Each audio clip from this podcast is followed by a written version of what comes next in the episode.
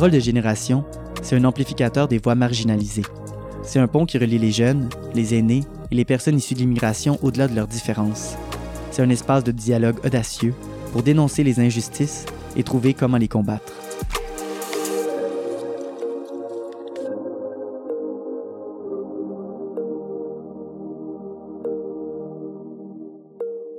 Bonjour tout le monde, bienvenue au balado Parole de génération, un balado qui construit des ponts entre les générations pour déconstruire les préjugés. Et aujourd'hui, euh, c'est le dernier épisode de la première saison euh, et c'est un épisode très spécial parce que on est devant public ce soir. Est-ce qu'on peut entendre quand même un peu le public qui est là?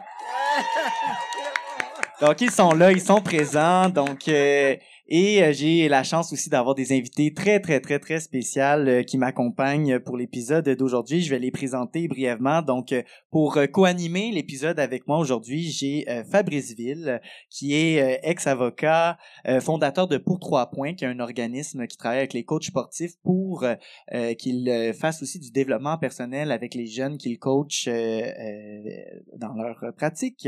Et aussi chroniqueur, donc vous l'avez peut-être déjà vu, il est partout, la presse le Devoir, Radio-Canada.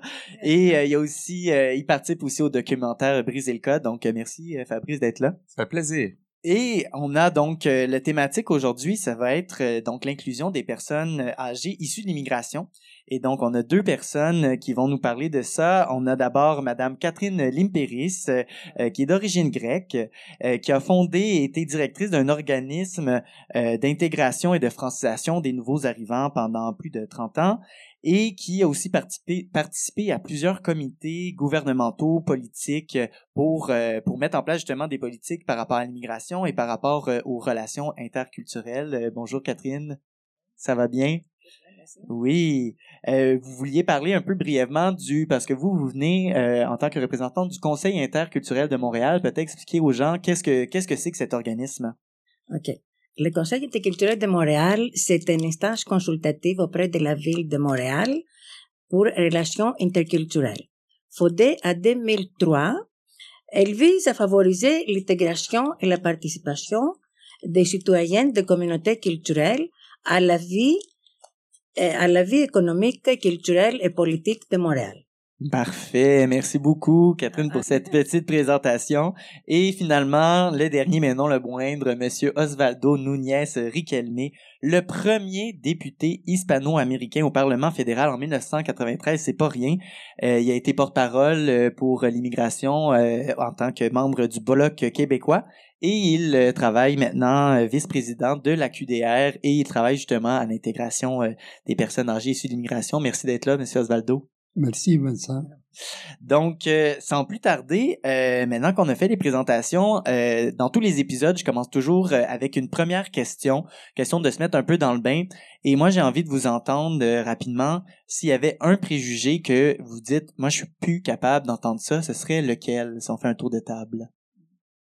Moi, je dirais que j'ai juste vraiment d'attente que les immigrants ne sont pas au travail. C'est pas vrai du tout, c'est faux.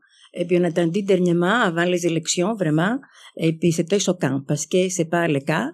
Et puis quand on regarde les dernières euh, statistiques d'emploi Québec 2021, c'est seulement un petit égard 2% c'est pas beaucoup hein, avec les conditions vraiment parce que pour comprendre l'immigration il faut que comprendre le parcours d'immigration les réalités linguistiques socioculturelles et tout là pour vraiment après comme euh, la madame avant nous le disait pour Gisèle hmm. bon comme ça, on tient ça, c'est pas vraiment pour parce que c'est pas du tout vrai que mm. les, les immigrants c'est pas au travail. Euh, et puis on a vraiment euh, les, les résultats. Il y avait une immigration d'Europe qui est venue entre moi, ma communauté, qui est vraiment très fort en, en restauration, les Italiens en construction, et puis là, il faut un grand rapport, apport ici au Québec.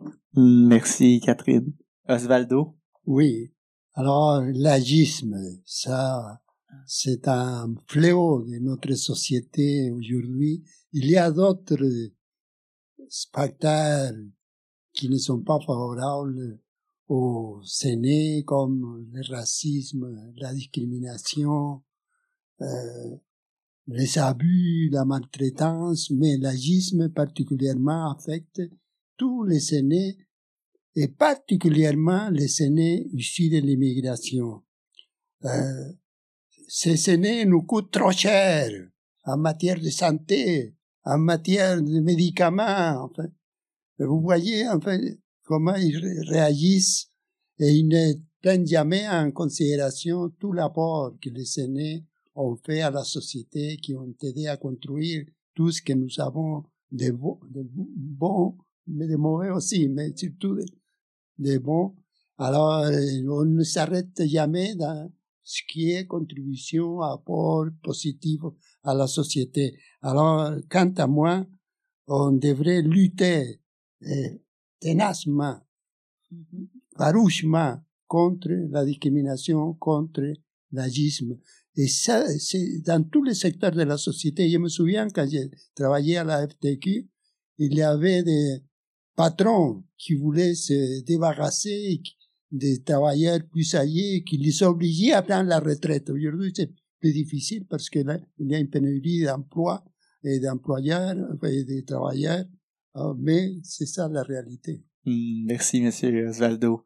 Et Fabrice, pour terminer ce tour de table, un préjugé. Euh, oui, euh, en fait, euh, j'en aurais dans trois catégories. Okay. En fait, premièrement, euh, je, pense que Catherine l'a mentionné, hein, il, y a vraiment un, un, préjugé qui m'interpelle, le préjugé en lien avec euh, le, la menace du, du la menace du déclin du français, euh, tout en sachant que le français mérite d'être protégé, la fausse croyance que le l'acquisition le, le, du français se fait en une seule génération. Hmm.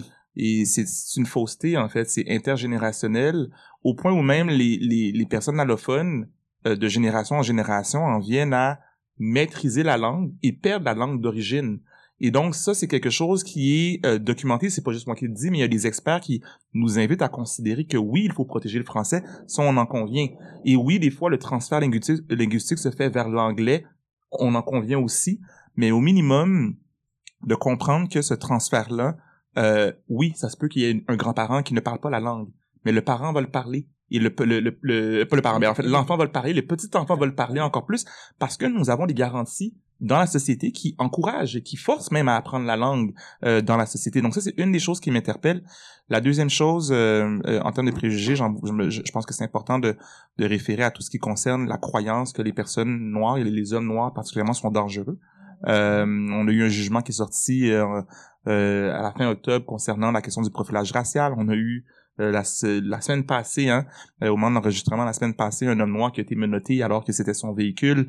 bon, les clés ont été oubliées. on a tout vu cette histoire-là qui est quand même assez absurde, hmm. mais, mais elle est ancrée dans le, la, la, la pensée que l'homme noir est une personne dangereuse et même quand on en parle, on est encore ancré dans la pensée. Moi, ça m'arrive souvent d'avoir des conversations avec des personnes puis les gens me posent la question Ouais, mais si on peut pas, si le prof, si l'interpellation policière aléatoire n'est pas possible, on, on, fait quoi? Hmm. On fait quoi pour euh, euh, euh, arrêter ces criminels-là? Puis moi, la réponse, c'est ouais, mais on fait quoi pour arrêter les criminels blancs? On, hmm. on regarde les criminels, mais on profile pas tous les blancs. C'est pas ça qu'on fait. Hmm. Donc, est-ce que les, les, noirs peuvent avoir droit à la même, au même respect? Moi, ça, ça m'apparaît être quelque chose d'important à considérer. Puis un autre, je vais dans un autre registre une autre catégorie de préjugés euh, qui m'interpelle, puis là, ça, ça nous ouvre sur des choses qu'on peut présumer quand on lutte contre les discriminations. Je vous raconterai l'histoire euh, de quand j'étais à l'Ascension. Euh, il y a environ, il y a environ, en fait, c'est presque un an. C'était au printemps dernier. L'Ascension, c'est environ deux heures de Montréal. Et c'est une communauté de 900 personnes dévitalisées. Je faisais une conférence auprès de jeunes de 5e et 6e année primaire dans trois écoles ensemble composait 46 élèves en cinquième et sixième année. Ça vous donne une idée du peu d'élèves dans le milieu.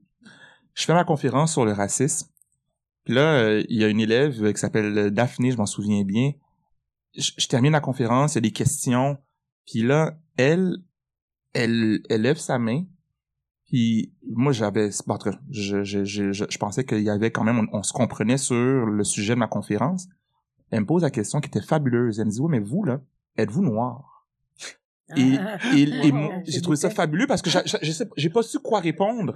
mais, mais, ça illustre comment, ça illustre comment l'élève, elle était curieuse et je suis convaincu qu'elle avait tout compris mon processus mais j'avais jamais établi que j'étais noir pour elle et elle avait le, elle, avait le droit de me poser la question parce que elle n'avait pas eu dans son milieu accès à être en contact avec des personnes noires et accès avec des personnes qui puissent lui expliquer qu'est-ce qu'une personne noire? Et donc, on a des fois des attentes. Et cette jeune-là, elle, elle est en cinquième année primaire, aujourd'hui en sixième année. Mais dans dix ans, elle va être en cinquième année. Euh, ben, dans, dans dix ans, j'ai j'ai pas fait le calcul, mais elle va être une jeune adolescente, elle va devenir une jeune adulte. Donc, le processus de compréhension de qui nous sommes ensemble est important. Donc, moi, j'avais ce préjugé-là de m'attendre que je me présente devant ces enfants-là et que ces enfants le sachent que Mm. J'étais un homme noir. Mm. Et, et ils ne le savent pas nécessairement. Hmm, Wow. Fascinant, ça c'est c'est super Wow. intéressant. Merci pour tous ces ces différents volets là. Ça montre qu'il y en a de de, de, de toutes sortes et et puis euh, je pense que de les nommer ça ça ouvre des lumières à certaines personnes puis ça nous ça nous pousse à justement agir différemment. Euh, maintenant on va je vais de- je vais te laisser la parole en fait Fabrice pour justement animer euh, parler un petit peu de ce fameux rapport euh, du Conseil interculturel de Montréal. Oui, tout à fait. Alors, le Conseil interculturel de Montréal, que Catherine se présenté un peu plus tôt, a émis au courant de la dernière année euh, un avis sur euh, l'inclusion des personnes âgées euh, immigrantes euh, euh, et ou racialisées. Et je suis convaincu que tu as beaucoup de choses à dire sur le contexte, en fait, de ce, ce, ce- cet, avis-là. Et donc, peux-tu nous en parler un peu plus avant qu'on poursuive? Oui. Regarde, je, je vous explique pourquoi une recherche pour les personnes âgées immigrantes euh, est ou ra- racialisées.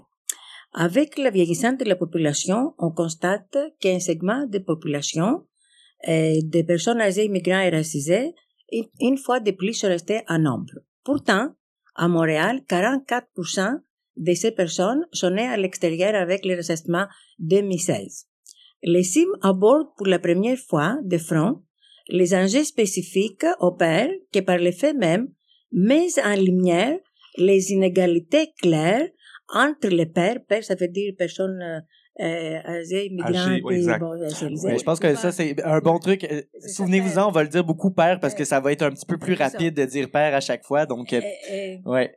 bon, elle a, elle a mis en lumière vraiment clair les inégalités qui existent entre les pères et puis les, le restant de la population à l'accès aux services municipaux en euh, les milieux vraiment sans sécurité adéquate. La venue de pandémie, vraiment, c'était un moment qu'on a pris conscience collectivement exactement que c'est le problème qui rencontraient les aînés et puis euh, encore plus les aînés qui proviennent des immigrations, les pères. Cette démarche est euh, inscrite dans le plan d'action MADA. MADA, ça veut dire municipalité des aînés. Et puis là, les CIM, même avant, sont été avant-gardistes. On a pensé à cette question grâce à, à ma collègue euh, Cécile, qui l'a porté, elle a dit, on n'a jamais parlé des immigrants aî- aînés, des personnes âgées immigrantes, qu'il faut qu'on fasse quelque chose. Et puis là, on s'est préparé pour euh, vraiment donner la vie à, à la ville de Montréal pour penser à cet segment de la population. si je comprends bien, pour nous situer, parce que euh, on parlait de l'agisme tantôt, donc euh, il y a par moment euh, des, des réflexions qui sont en place par rapport au, au, au rapport aux personnes aînées. On a des réflexions aussi en lien avec les personnes euh, euh, issues de l'immigration. Et là, le, le rapport s'est intéressé un peu au croisement des deux ou à l'intersection des deux, si je comprends bien. Exactement, parce que la ville, vraiment, elle a un plan présentement, elle a fait Exact. mais là, il traite en général. C'est comme ça, on voulait donner l'input, on voulait donner vraiment les conseils, des propositions pour inclure cet segment de la population, parce que quand même, il y a à peu près 100, euh, 150 000 personnes qui ven- venaient installer à Montréal, et c'est 44% de la population est née, et puis il y a un grand pourcentage, on va voir plus tard avec la langue, qui parle ni anglais ni français, malheureusement. On peut d'ailleurs l'aborder puis vous Oui, entendre ça. en fait tous les tous les deux Oui. là-dessus Ouais. Euh, par rapport aux, aux- aux difficultés auxquelles les pères sont confrontés Oui. euh, euh, en lien avec l'accès à certains services publics. Puis bien sûr, vous entendre aussi sur certaines pistes de solutions. Euh, Catherine, je, je, te tutoie parce qu'on s'est autorisé en- euh, avant Oui, l'enregistrement oui, qu'on allait se tutoyer. Donc, euh, donc, euh, donc, je, je poursuis sur cette sur cette voie-là. Mais effectivement, en matière de langue, peut-être entendre sur les défis dont on parle euh, en lien avec les pères. Oui, exactement. Euh, vraiment, comme euh, je vous avais dit, c'est 14% vraiment des personnes qui parlent aucune langue officielle, ni anglais ni français. Et puis si on ajoute euh, les personnes âgées 85 ans et plus, on peut arriver à 27% vraiment des gens qui parlent aucune langue euh, officielle. Et vraiment, qu'est-ce qu'on on trouve dans cette euh, les réalités vraiment ethnolinguistiques, il faut qu'on comprenne pour comprendre les enjeux, pour voir lesquelles difficultés que, euh, parce que comme on dit, le français, c'est la clé qui ouvre toute la porte. C'est comme ça, c'est traversal. Bon, il coupe la communication, les personnes ils restent chez elles en isolement, et pas capables de suivre les activités, euh, pourtant, il existe beaucoup des organismes, euh, beaucoup des activités avec les organismes communautaires, aussi avec les bibliothèques, avec la ville et puis tout ça. Mais chaque fois qu'on euh, met de avant un projet que ça marche, après ça, ils n'ont pas de financement récurrent. Bon, euh, dans mon cas, j'ai créé un cours de français sur mesure. À l'époque, ça fait très longtemps de ça, et qu'il avait comme euh, les personnes âgées. On a fait avec partenariat avec la ville, les ci et les et puis bon, et puis on donnait un cours de français sur mesure. Ça veut dire un cours de français qu'il avait besoin pour le quotidien. Pas vraiment littérature et puis qui va être plus difficile. Et puis, à la même temps, aussi, il faisait la socialisation. était autour d'une tasse de café avec des biscuits préparés les aînés. Et puis, était tellement vraiment à réussir ce projet. Mais finalement, après, il coupe la, le financement et puis bon et puis ça veut dire c'est là je pour vous donner cet exemple pour vous dire c'est pas chaque fois que c'est difficile pour mettre sur pied quelque chose, il faut qu'on partage les ressources parce qu'il existe les ressources.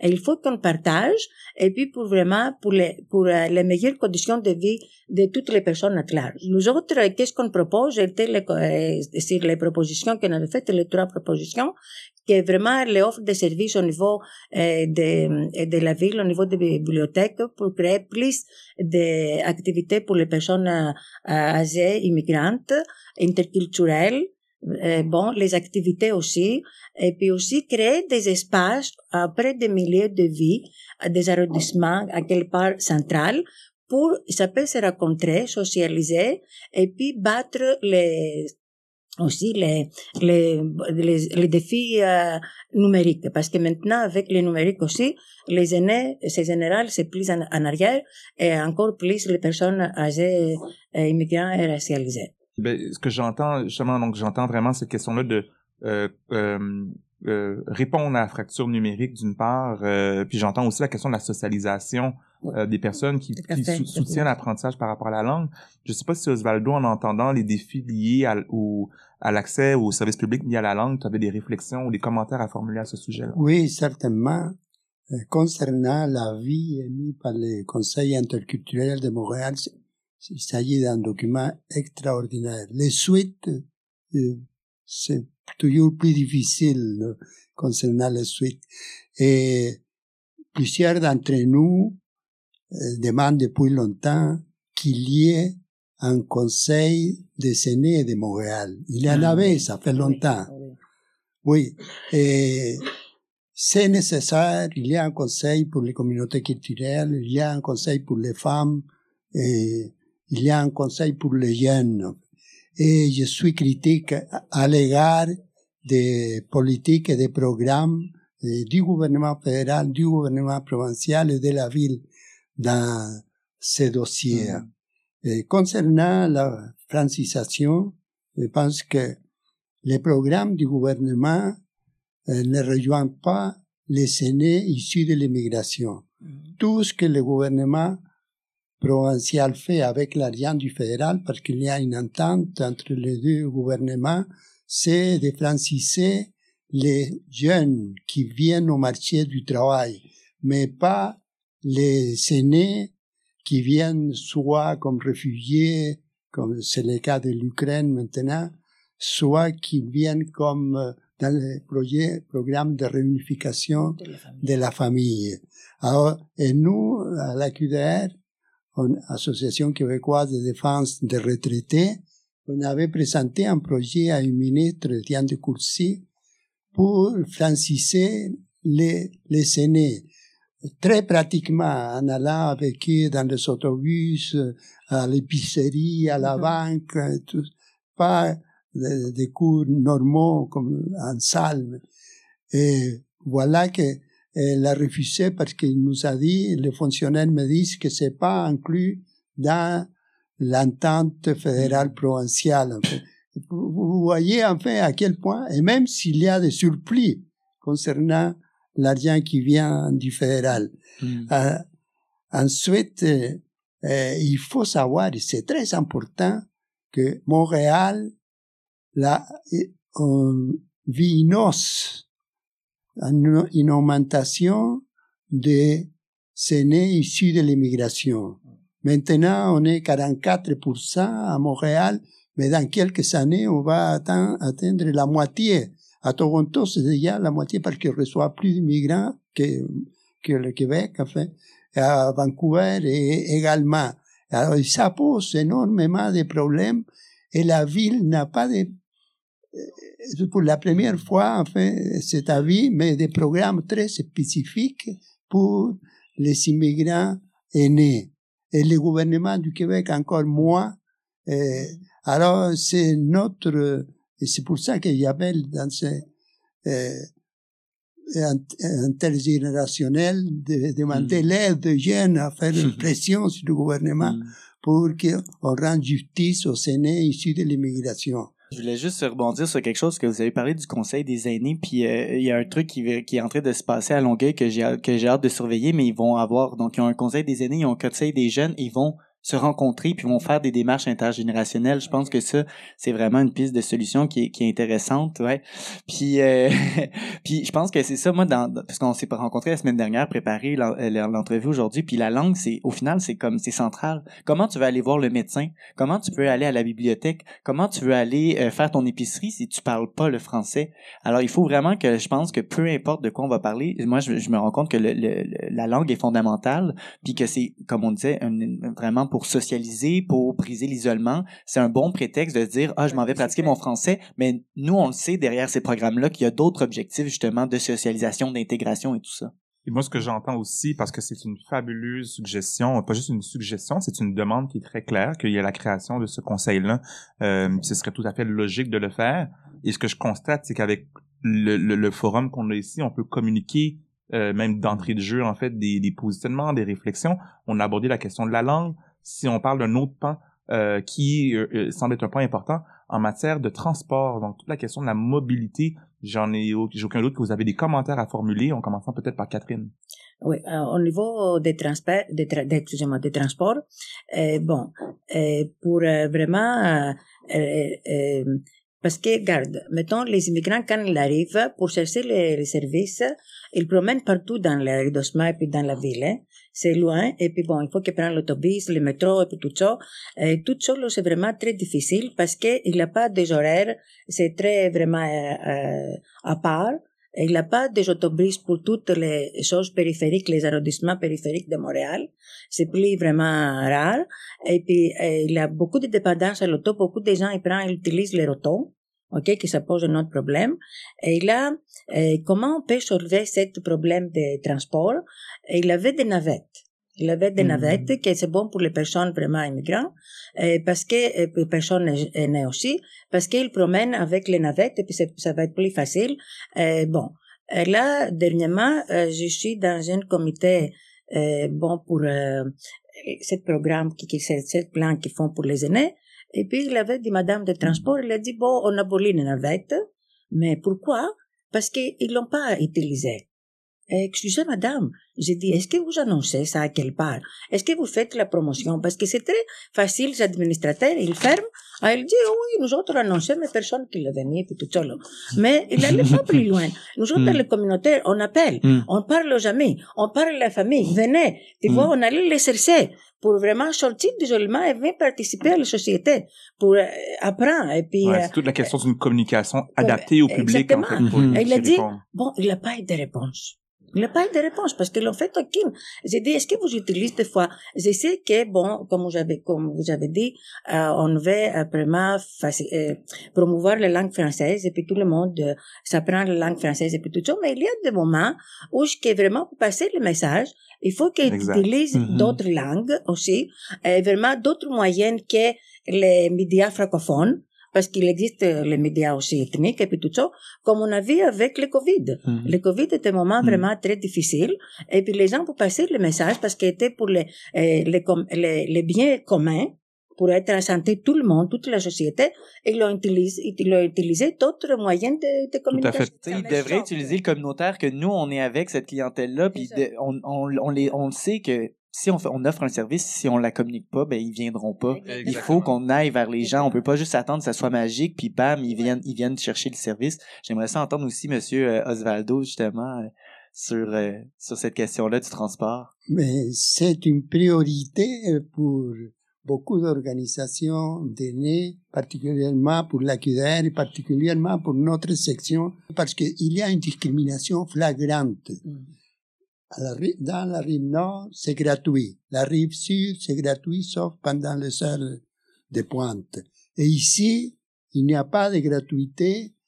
Et dans le monde, il y a de plus en plus de villes où le transport est gratuit pour les aînés, pour les raisons que euh, Catherine a mentionnées, contre l'isolement, la pauvreté, etc. Et même en Chine, euh, en Amérique du Sud, qui ne sont pas des pays euh, très riches, en fait, en Amérique du Sud. Alors, pour nous, c'est vraiment une priorité et on, on va faire toutes sortes de pressions pour que c'est la ville accède à la gratuité totale pour les aînés. En fait.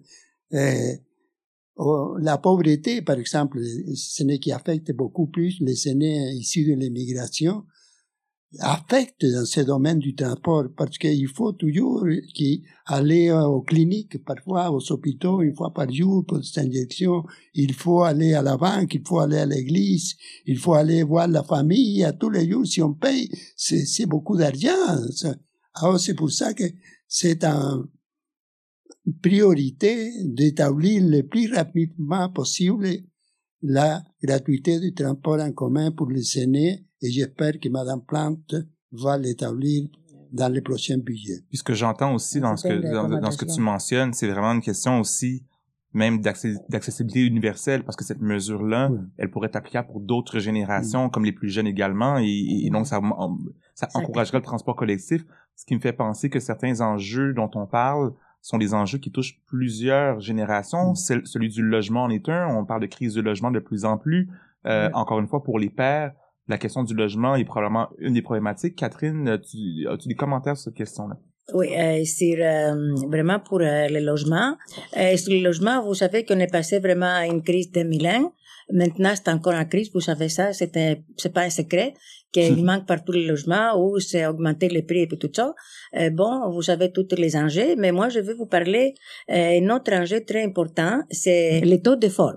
Le taux d'effort, ça veut dire que c'est la proportion euh, de, du revenu qu'un ménage alloue pour son, à- pour son euh, euh, logement, pour son euh, vraiment le loyer. Par- euh, dans la société at large, le taux c'est à peu près 30% ou moins. Pour les immigrants, c'est à peu près, ça arrive jusqu'à 50%. Et puis là, qu'est-ce que ça veut dire ça? Il a un impact vraiment parce qu'il reste pas beaucoup d'argent après pour vraiment couvrir les besoins de base. On a un problème là, majeur. Là, Et ce, pro- ce problème important, le taux euh, de- d'effort. Oui, oui, oui. Puis je, je, je le mentionnais parce que ce que ce que tu mentionnes est très intéressant, ben, pas intéressant, mais important parce que ça crée un problème de pas pouvoir ni payer son loyer. Il y a, il y a une précarité là, mais ne pas plus payer ses besoins de base. Donc la personne est, est- est doublement ou triplement en fait euh, confrontée à l'incapacité de payer. les capacités de Mm. payer. Et puis c'est là où s'ajoute aussi les dynamiques des gentrifications. Et là, maintenant, avec la nouvelle réalité à Montréal, ça vient d'installer, ça change les, façades du quartier, de chaque quartier, de chaque arrondissement. Ils viennent de commerce, comme ça, les propriétaires, ils veulent vendre le terrain, ils veulent diviser en, euh, ils veulent vendre les propriétaires, ils veulent diviser en copropriétés. C'est comme ça, ils font des évictions forcées. Et là, ça, c'est un gros problème parce que on a vraiment la plupart des migrations qui restent dans cet appartement-là, les femmes monoparentales, les personnes aînées euh, qui sont plus précaires, et puis là, euh, ils, ils, vivent une discrimination, ok, qu'ils sont pas capables vraiment, ils n'ont pas de moyens pour se battre pour ça, parce que ça prend des avocats, ils n'ont pas accès à l'aide juridique, et puis c'est comme un, un cercle vicieux. Osvaldo, je présume que justement ces questions de l'agisme place les personnes plus euh, âgées en situation de précarité, spécifiquement par rapport aux notions de logement. Mais justement, alors il y a une pénurie de logements au Québec pour tout le monde, et je pense que un problème additionnel pour les communautés immigrantes, parce que normalement, ils sont plus d'enfants que les gens nés ici, des familles parfois plus nombreuses, enfin, et tout ce que, le peu qu'on construit ici, c'est pas adapté à cette réalité.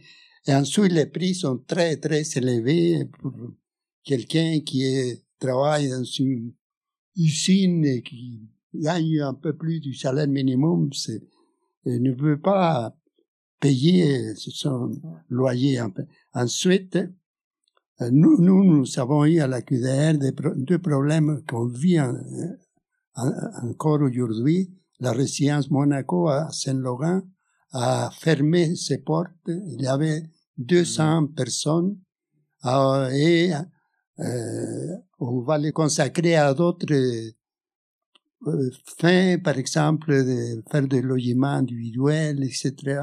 Mm. Et maintenant, au Mont Carmel, en plein centre-ville ici, il y a notre, les gens se défendent comme ils peuvent parce que d'aller à la régie du logement, ça coûte cher et ensuite une personne 84 ans, 90 ans, en fait, il ne peut pas aller, en fait. C'est vraiment un problème. Et aussi, nous demandons que il y ait des logements, des édifices, des logements, plus de construction sociale, de coopératives, HLM, euh, où on puisse avoir des jeunes et des personnes plus âgées, des francophones ici, des immigrants, enfin, qu'on commence à regarder ces réalités dans ce domaine. Oui, puis euh, je me souviens la semaine passée aussi, ce qu'on parlait, c'est comment est-ce que pour aller en cours, justement, pour défendre leurs droits comme locataires, c'est une grosse pression. On est plus âgé, on parle pas la langue. En tout cas, il y a plusieurs barrières. Déjà, déjà pour euh, pour n'importe qui, c'est difficile le système de justice. J'imagine même pas pour les pères. Puis euh, euh, ce qu'on parlait, c'était justement pourquoi c'est pas possible d'avoir des organismes, par exemple, qui peuvent représenter une cause collective, qui vont défendre ces personnes-là, qui toutes seules y arriveront pas. Ils ont besoin d'avoir la force du nombre, puis d'avoir des gens qui peuvent les représenter d'une manière un peu plus globale, au lieu d'être d'être à chaque fois dans des combats individuels. Of course, qu'on va perdre contre contre Goliath là, si on est chacun notre petit David de notre côté là. Euh, c'est là la proposition qu'on a faite parce qu'il existe une instance à Montréal, à ville de Montréal, qui, qui peut porter ton plein Bon, pour les personnes aînées, aînées puis immigrants, c'est plus difficile. Ça prend un accompagnement. Et puis là, c'est, la langue française. Bon, nous autres, on a proposé vraiment utiliser des, des traducteurs de, la banque de, santé. Parce qu'ils ont de, de la banque de santé, ça accès, qu'il, qu'il a des, des, des de différentes langues pour accompagner, parce que ça prend l'accompagnement de la personne vraiment, pour les guider comment mm. il va faire et puis où il va aller chercher l'aide? On veut éliminer de plusieurs organismes mm. structures, mais il faut que renforcer les actes que ça existe. Mm. Ça va être plus facile vraiment pour réussir. Ben, merci beaucoup pour ce résumé. Il y avait plusieurs autres points, puis j'invite les gens à aller consulter cet avis-là qui est quand même assez bien résumé, assez puissant, puis qui termine avec 10 recommandations qui tiennent en quelques pages. Puis vraiment, je pense que c'est euh, c'est important de sensibiliser les gens à cet enjeu-là qu'on n'entend pas beaucoup parler. C'est un croisement de gens vulnérables qu'on entend à qui on donne pas beaucoup la parole. Euh, j'avais envie dans le deuxième segment quand même parce que dans, dans le balado on, aime ça parler aussi des rapports humains, d'avoir euh, de, de, parler des, des, des rapports entre les générations parce que euh, on, on, travaille avec Intergénération Québec qui veut rapprocher les générations. On pense que c'est une des solutions justement pour combattre ces injustices là. Mmh. donc euh, ma première question, j'ai envie de vous de parler un peu du choc culturel. On le sait que tout le monde qui, qui arrive euh, dans un nouveau pays va vivre ça en débarquant des nouvelles, une nouvelle culture, des nouveaux codes, plusieurs choses à apprendre. J'imagine quand même qu'une personne âgée veut, veut pas, euh, avec c'est plus difficile pour elle parce qu'elle elle a vécu toute sa vie dans un autre pays. comment est-ce qu'elle vit ça, ce bouleversement de valeur en arrivant ici au Canada? C'est pas facile parce qu'on vient euh, d'un autre pays où il y a des valeurs parfois différentes. Et on arrive ici, et c'est, on dit, c'est une autre réalité. Il y a un choc culturel. C'était mon cas quand je suis arrivé ici après le coup d'État au Chili en 74. Euh, par exemple, euh, la question, les relations hommes et femmes, qui sont beaucoup plus développées ici, les femmes ont beaucoup plus de droits. On vient, de, nous, d'une société machiste où c'est le, le, régime patriarcal, en fait, qui prédomine. Alors, c'est difficile. Les enfants, par exemple, ils viennent avec euh, une autre réalité, ils s'en vont à l'école. Euh, nous, comme parents, on ne peut pas les, toujours les aider parce qu'ici c'est différent. Parfois, on ne domine pas la langue. Mm-hmm. Euh, et dans beaucoup d'autres domaines. En fait, par exemple, la, la question de sexualité, en fait. Et ici, c'est une société, une société plus libérée, et nous, on était beaucoup moins. En fait, c'est vraiment un choc culturel, et il y a des problèmes les premiers temps, mais c'est ça, enfin, on s'intègre, on connaît, et on peut faire notre apport dans d'autres domaines où nous avons des atouts dans, dans nos pays d'origine, l'esprit de famille, etc. Hmm. Merci, Catherine. Et pour moi, c'est plusieurs facteurs qui ça dépend des chocs culturels. Euh, parce que chaque personne ne vit pas de la même façon. Bon, moi, je suis venue ici, j'ai la famille ici, euh, bon, euh, les parentés, les amis, et c'était plus facile vraiment. Mm. Mais pour les jeunes, euh, aussi, aujourd'hui, parce que les autres, si une famille arrive avec euh, les personnes avec tout le monde, les jeunes passent par la francisation. C'est comme ça, mm. tout de suite fréquentent l'école et puis apprennent comment ils font ici, ils font les amis, apprennent la langue, tu vois, ils euh, communiquent, ils socialisent. Et si tu fais tout ça, il faut que tu passes par les étapes. Mm. C'est pas que le choc culturel qui va partir de même. Il y a des fois que ça peut prendre, euh, les études 10 jusqu'à 5 ans. Ça dépend l'individu. Mm. Il y a des individus qui passent plus facilement, l'autre moyennement et puis l'autre plus lente. Mm. Ça dépend. Mais euh, c'est quelque chose vraiment, le choc culturel, euh, c'est une adaptation euh, bon de la vie ici. Et puis j'écoute plusieurs gens de différentes communautés culturelles et disent le plus vite qu'on passe euh, vraiment à l'adaptation, c'est mieux que, que c'est, tu vois. Et puis des fois, ils fréquentent pas même leur propre culture pour être vraiment plus facilement et plus vite intégré à la société d'accueil. Oui, puis je pense que c'est ça qui, qui la particularité aussi, c'est non seulement le fait de, on a vécu plus longtemps dans l'autre pays, mais quand on arrive ici, on est moins, euh, on n'a pas d'occasion, tu sais, quand on est jeune, on va à l'école, quand on est plus adulte, on va au travail, donc on est on est plongé dans cette nouvelle culture-là, donc l'adaptation se fait plus rapidement. Mais pour une personne âgée, c'est sûr que c'est plus difficile. Puis c'est là où justement, ça dépend lesquels. Effectivement, on va pas généraliser, ça, je suis d'accord. Mais euh, mais peut-être juste pour qu'on soit capable d'être un peu plus sympathique parce que justement ce qui se passe parfois ensuite c'est que là on a les jeunes qui eux s'adaptent à cette nouvelle culture là parce qu'ils vont à l'école ils prennent des certains aspects de la culture d'accueil. Et là ça crée justement des tensions avec les aînés qui eux ce processus là prend des fois un peu plus d'années. Euh, pouvez-vous me donner des puis là j'ouvre aussi à, Fabrice parce que j'imagine que, que tu en as vécu aussi mais des exemples de ces tensions là qui peuvent survenir entre entre, entre les générations? Moi j'aurais ouais vas-y un, puis je je je parle pas d'une place euh, d'une positionnement d'expert de la de, du, du, sujet. J'ai pas étudié la question de manière théorique mais plus de manière euh, personnelle je dirais. Et ce que j'ai pu observer dans mon entourage euh, étant euh, d'origine haïtienne mais c'est quelque chose qui peut être applicable dans d'autres contextes certaines distinctions sont des distinctions qui sont je dirais cute entre guillemets ou on en rit mais une des distinctions que j'ai pu observer qui était assez délicate, c'est vraiment la, la, la, vision de l'éducation, les, les, techniques ou les méthodes euh, éducatives. Et, et, et, et, comme enfant, j'ai pu le vivre, j'ai pu l'observer, comment il y avait un, une, une, vraiment un gap ou une, excusez-moi l'expression anglaise, mais un, écart euh, entre ce que je vivais comme type d'éducation à la maison hmm et ce que je vais comme une petite d'éducation à l'école. Et, et, et, ça, je pense que c'est quelque chose qui vient en lien avec qu'est-ce que Osvaldo disait aussi. Parfois, des fois, certaines méthodes euh, euh, de, de, de, voir les choses vont peut-être euh, avoir, si on parle d'éducation, va avoir un impact peut-être négatif au niveau de l'enfant, mais toujours fait avec amour aussi. Donc, moi, comme enfant, j'ai eu à naviguer ces distinctions-là. Et il y a un côté qui est problématique par rapport à euh, cet écart-là, mais il y a aussi quelque chose que je trouve qui est intéressant parce que c'est une tension qui amène l'enfant à être un peu un, un, un, navigateur ou un traducteur à travers différentes cultures. Donc ça, c'est aussi une compétence qui se développe, qui se développe moins si on appartient à une seule culture. Donc c'est de devenir en fait plus habile à voir qu'il y a des codes différents de Mhm. contexte à l'autre. Mais clairement, cette notion-là de la manière d'éduquer euh, dans, dans la culture à laquelle j'appartiens, vis-à-vis de la génération qui m'a précédé, c'était quelque chose qui a été quand même très euh, euh, pas facile à vivre Mm. pour euh, certains jeunes qui avaient à euh, se rendre compte à l'école la manière d'éduquer n'était pas la même que celle qui vivait à la maison. Dans notre cas, c'était la langue.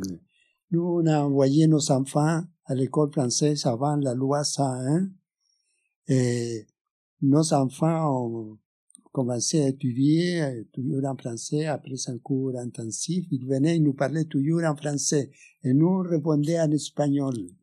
Ah, parce qu'on voulait qu'ils soient euh, trilingues, euh, deux, bilingues et tout ça. Euh, ensuite, euh, euh, au niveau de la sévérité, mon épouse qui est ici était très sévère avec euh, les enfants. Mais en arrivant ici, on voyait que les enfants étaient plus libres, que, enfin, euh, ils ne demandaient pas la permission pour aller dans son parti ou quelque part. Mais nous, on Ah croyait à ça, il fallait faire le faire. Enfin, ça, c'est, c'était euh, un autre petit problème.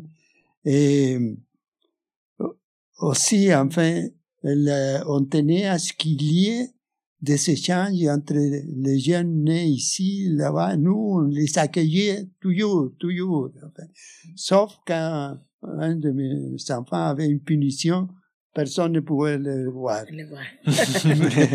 mais, mais les deux jeunes apprenaient chacun de leur côté, en fait, les, des cultures, en fait. Ce que disait Osvaldo en passant, moi je me retrouve complètement le nombre de de, de fêtes d'enfants quand j'étais enfant, le nombre de fêtes euh, auxquelles j'ai participé chez des amis où il y avait des euh, les, les, les, prévu que les, les gens dorment euh, chez les amis. Moi, j'ai jamais Jamais. dormi chez mes amis avant euh, l'âge adulte là, comme c'est c'est impossible donc mes parents n'allaient allaient jamais jamais donc c'est c'est c'est j'en ris et en même temps ça crée quand même une séparation parce que c'est que non ton pa- les parents non ils faisaient pas confiance et, et c'était une manière de voir l'éducation donc je me retrouve un peu je me retrouve un peu là-dedans puis euh, par rapport à la question de la langue aussi ça je, je ne l'ai pas vécu mais euh, euh, euh, tu mentionnais Vincent la question du euh, documentaire briser le code auquel j'ai collaboré mais toute la notion des enfants traducteurs donc les, les littéralement Oui. les enfants qui euh, les parents travaillent très fort ils sont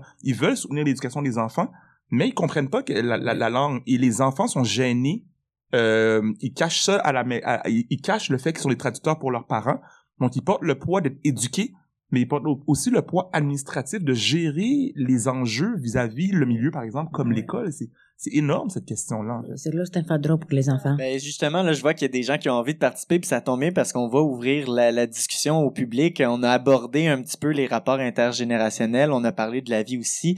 Euh, donc, je vous invite à lever la main. Il y a Martin qui va prendre le micro. Euh, C'est un micro sans fil, donc vous pouvez lever la main. Vous n'avez pas besoin de vous lever, d'être en avant de tout le monde, mais euh, euh, et puis on, ça va nous faire plaisir de répondre à vos questions. C'est parti. On y va. Oui, bonjour. Euh, J'aimerais qu'on parle aussi, puis peut-être que vous en avez parlé, du euh, euh, partage et de du de, de donner aux, à- aux enfants et aux suivants euh, les connaissances, parce que les personnes aînées ont un, un bagage extraordinaire et quand ils arrivent ici, c'est comme euh, bon, ben on va le garder pour nous. Hein? Alors, euh, je pense que euh, les intergénérationnels, ça devrait aussi comporter cette chose-là. Ouais, mais j'inviterais peut-être justement, si vous voulez parler brièvement, tu sais, du rôle des aînés dans la transmission culturelle. C'est dans mes questions, puis j'avais pas eu le temps de la poser, fait que je suis très content que vous ameniez le sujet. Ça nous donne un prétexte pour pouvoir la faire. Euh, c'est quoi, tu sais, c'est quoi ce rôle-là des aînés? Pourquoi c'est important de transmettre la culture à, à nos plus jeunes? Moi, comme euh, j'ai demandé ma petite euh, fille, euh, 10 ans, elle a 10 ans, euh, et puis euh, j'ai dit, mais pourquoi, euh, qu'est-ce que tu penses, pourquoi je t'enseigne le grec, euh, et puis la culture, et puis tout ça? Et puis elle m'a répondu, euh, parce que tu es fier. Hmm. C'est ça, tu vois, elle me donne, tu es fière. C'est ça. Ça provenait de la petite fille. Hmm. C'est comme ça. C'est ça. On, trouve que c'est important vraiment passer les valeurs. Et puis parce que de toute façon, comme euh, Fabrice le disait, euh, le- le- les, les enfants, ils vivent une, une culture à la maison. Nous autres, c'est ça qu'on a dit à l'éducation aussi, c'est comme on fait le pont avec euh, la, euh, la culture de l'accueil. Ils, ils vivent des, des cultures et puis la- la- les enfants sont capables de euh, faire des méthodes pour voir les différences et puis agir sur les différences, tu vois? Parce qu'ils vivent des différentes cultures et puis capables vraiment s'arrimer avec les deux. Et pour vous, pour toi, Osvaldo, la transmission de la culture, comment ça se passait chez vous? Pour nous, c'est très important. Et comme nous n'avions pas préparé notre voyage au Québec, il y a eu un coup d'État, on a dû quitter vite. On n'avait pas préparé ça. Alors, ça a été euh, parfois euh, difficile, mais on a noté tout de suite que à l'école, les enfants apprenaient des choses que nous, on ignorait totalement. Mais nous, en même temps, on voulait que les gens, nos enfants, sachent pourquoi on est venu, qu'est-ce qui s'est passé au Chili, pourquoi, enfin, on est arrivé à ça. Et ils se- s'intéressent toujours. Et nous, on vit une nostalgie de tout ce qui s'est passé de notre pays. Et ils posent des questions, la montagne, la cordillère des Andes, enfin, c'est quoi ça? Les plages, est-ce qu'on peut y aller? Enfin, parce qu'ici, il n'y a pas que des- il y a seulement des lacunes, des lacs, des, une fleuve. Ah, Les îles grecques. les, les paysages, hein, les paysages, c'est fait vraiment beaucoup partie de la culture et la musique aussi qu'on parlait, euh, Oui, l'importance de la culture musique. de la musique, ça, euh, le peuple chilien euh, a beaucoup de qualités pour la culture. Et pour beaucoup de gens qui sont venus avec nous, euh, c'était des gens extraordinaires. On montait des spectacles à Calix à la Vallée ici. Malheureusement, la plupart du temps, c'était pour nous parce que on n'avait pas les contacts avec les Québécois pour qu'ils viennent et le gouvernement ne favorise pas beaucoup enfin, les expressions de la culture qui vient d'ailleurs, malheureusement. C'est nous qui devons le faire nous-mêmes. Hmm. Et maintenant, d'un point de vue justement, quand on est plus jeune, comment on vit cette euh, transmission-là? Ouais, ben moi j'ai moi j'ai euh, beaucoup de choses à dire. Je je serais passé vraiment longtemps, mais j'ai grandi avec mes grands-parents maternels à la maison.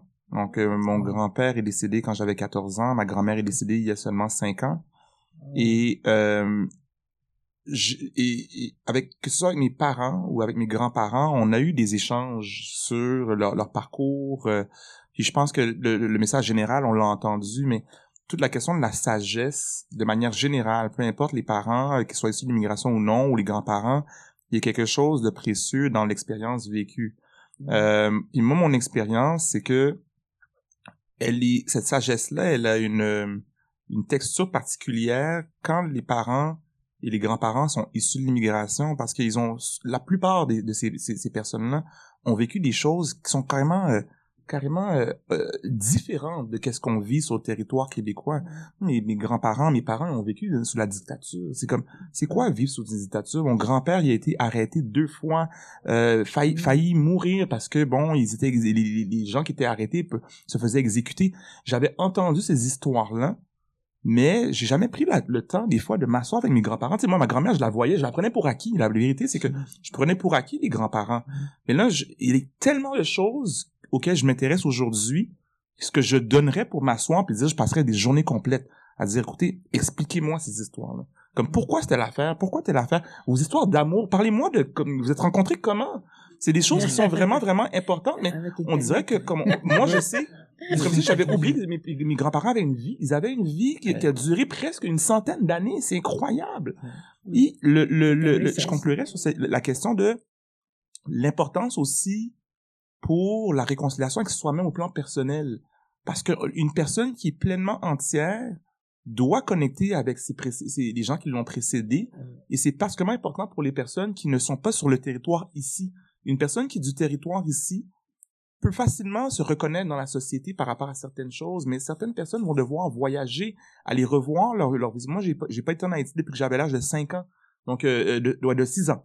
Donc, j'ai envie d'y retourner. Donc, le lien avec les grands-parents, je vous le dis, si j'avais une chose dans mon wish list, là, ce serait de pouvoir revoir mes grands-parents aujourd'hui, puis leur parler. J'ai l'impression que ce serait, je, je paierais tout l'or du monde de vivre une expérience que il y a quelques années, je prenais pour acquis. Ouais. Mm. Bon, ben, on espère qu'en entendant ça, vous allez avoir envie de parler avec vos grands-parents, avec vos personnes âgées autour de vous.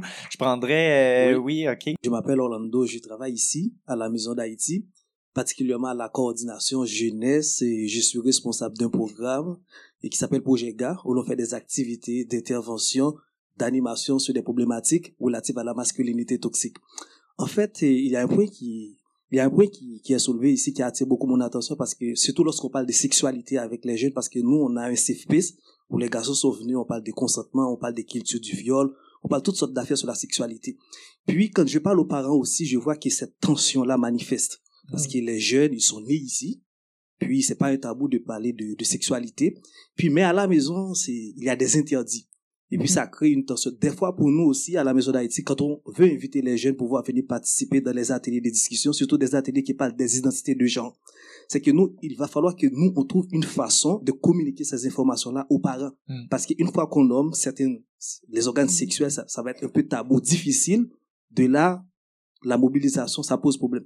Alors, moi, j'aimerais bien vous entendre toute cette tension-là, tout ce conflit-là, surtout du point de vue sexuel, comment, quelles sont les stratégies Hmm. que vous avez utilisé pour essayer de, de déjouer ça afin d'entrer dans une conversation saine et positive avec les jeunes. C'est ça qui attire beaucoup mon attention. Merci. Mais ben, c'est une question, comment on pourrait dire, délicate. oui, tout à fait. Puis euh, le, premier réflexe qui me vient, c'est pas de référer à, euh, au, contexte spécifique euh, des questions euh, sexuelles en matière de parentalité, mais euh, dans mon contexte de travail, on travaille bon des coachs de sport qui arrivent souvent avec des croyances assez ancrées qui sont au-delà de ce qu'ils ont appris euh, au de point de vue technique ou tactique. Ce sont vraiment des croyances fondamentales sur la manière de de, de, s'éduquer, donc des choses qu'ils ont qu'ils ont euh, qui traînent depuis leur leur enfance. Et je pense que le mot croyance est important. Puis nous, dans notre contexte, qu'est-ce qui euh, est euh, le plus puissant, c'est de reconnaître justement que quand on parle de croyances, il y a, il y a, une diversité de croyances. Et donc on peut pas juste imposer un savoir à quelqu'un pour lui dire bon mais maintenant ce que tu euh, ton opinion est pas la bonne puis voici la, manière unique. Ça ça. fonctionne pas mais de mettre en relation les croyances puis d'être en dialogue par rapport aux différentes croyances permettre à quelqu'un qui est peut-être attaché à quelque chose qui est une conviction de s'en de s'en détacher un petit peu. Euh, je sais pas la prétention que ça va avoir euh, que ça ça règle tous les enjeux mais j'ai l'impression que ce dialogue-là et de reconnaître que ce qu'on propose n'est pas une vérité, mais aussi une croyance. C'est vraiment cette question-là d'humilité culturelle ou de relativisme culturel qui, qui est porteur. Donc, j'aurais tendance à croire que ça, ça peut être délicat parce que euh, pour certains enjeux, c'est très profondément ancré dans nos dans nos dans les émotions qu'on vit, donc c'est pas juste viscéral, mais cette, cette reconnaissance-là des différentes cultures euh, implique de savoir que ce qu'on propose généralement, c'est une croyance. À part ce qui est comme mathématique, même les mathématiques, qui est ancré quand même sur des croyances. Parfait. On va prendre la dernière question, puis on va, on va terminer, euh, on va terminer là-dessus. Bonjour. Moi, c'est Martine. Allô, Martine. Allô, Vincent. Je tiens à dire que pour pour que ça puisse se faire. Euh, ça commence comme citoyen, euh, comme sa propre personne. J'ai entendu Fabrice dire ah questionner. Ben peut-être que ils sont plus là en ce moment, mais nous on est en contact avec des jeunes. Il faut toujours être en mesure de pouvoir nous comme citoyens de, de, de demander justement, j'entends les jeunes qui sont là, ben nous on peut encourager nos jeunes, hey, appelle tes grands-parents, as-tu appelé ta mère, si tu y as-tu posé des questions, etc. ou euh, de d'où il vient, connaissez-vous son histoire? Nous comme citoyens, comme parents, comme sœurs, comme ma tante, euh, comme euh, intervenants, on peut on peut encourager nos neveux, nos nièces à faire pareil avec les parents, donner l'exemple. Hein? On peut encourager ça, c'est d'une première part.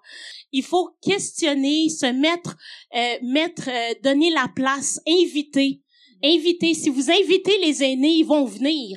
Ils vont aller au musée, ils vont aller au cirque, ils vont aller jouer, euh, ils vont aller jouer à la balle molle. Il faut exposer. Il faut continuer à encourager des projets comme ça, euh, mais mais que ces projets-là montent un peu plus haut pour comprendre vraiment que donner des visages. Plus il y a des visages et des voix qui vont se faire entendre à des grands bien-pensants parfois, euh, qui sont pas sur le terrain. Il faut les inviter. fait que euh, je souhaite que ce projet-là euh, s'en aille très loin. Une belle série sur le Sunday, je pense, euh, pour euh, pour ça. Fabrice, veux-tu un dernier mot avant qu'on qu'on qu'on conclue l'épisode? Euh, ben, je dirais merci de m'avoir invité. Moi, j'ai passé une soirée absolument fabuleuse, vraiment. Mm-hmm c'est un fait saillant de, de je sais pas si c'est ma, ma journée, ma semaine, mon mois, mon année, mais mais mais c'est très mm. très précieux comme moment, donc merci. Euh, je dirais aussi merci à la Maison d'Haïti mm. euh, qui nous accueille aujourd'hui, la Maison d'Haïti qui fait un travail extraordinaire en lien avec justement le le, le euh, l'intégration des, des, des, familles, euh, oui, issues d'Haïti, mais de, de, plusieurs différentes communautés. Euh, et, et je quitte aujourd'hui avec l'envie d'être plus en contact avec des personnes de génération qui me précèdent. Donc ça c'est mon c'est mon souhait en fait. Euh, donc euh, c'est ça que je retiens aujourd'hui. C'est vraiment le but du balado, c'est d'allumer cette envie-là finalement. effectivement, un dernier mot rapidement pour conclure peut-être chacun.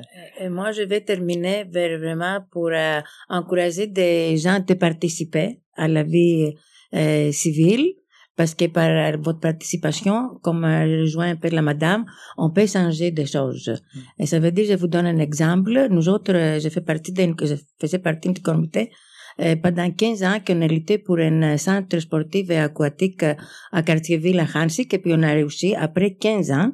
Mais finalement, et puis l'attente avec la ville, c'était qu'avoir des plages horaires gratuitement pour les aînés. Et puis on est là encore sur le comité pour surveiller ça.